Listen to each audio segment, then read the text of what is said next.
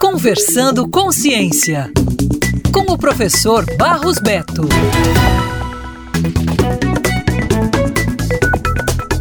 Os planos para o retorno da humanidade à Lua pela primeira vez desde 1972 vão passar por seu primeiro grande teste nesta semana, com o lançamento da missão Artemis, da NASA. O voo sem tripulação vai orbitar nosso satélite natural. É a primeira de uma série de missões destinadas a pisar no solo lunar até 2025 ou 26. Em 2003, o ônibus espacial Columbia retornava do espaço e foi destroçado quando reentrava na atmosfera terrestre, matando seus sete ocupantes. Era o segundo acidente fatal com um ônibus espacial, depois do trágico voo Challenger em 1986. O movimento levou à mudança da exploração espacial, que tinha alguns itens básicos: concluir a construção da Estação Espacial Internacional, aposentar os inseguros ônibus espaciais e estabelecer um programa de retorno à Lua como preparação para o envio de astronautas a Marte. Os dois primeiros itens foram cumpridos com apenas um ano de atraso, em 2011. Restou o terceiro, mais complexo e mais caro. Foi criado o sistema de lançamento espacial, que incorporou as tecnologias dos propulsores sólidos dos tanques e motores dos ônibus espaciais. Custou 23 bilhões de dólares, mais do que o dobro do previsto. Este realizará seu primeiro voo em 2022, seis anos após o previsto, rebatizado de Artemis, a irmã de Apolo na mitologia grega.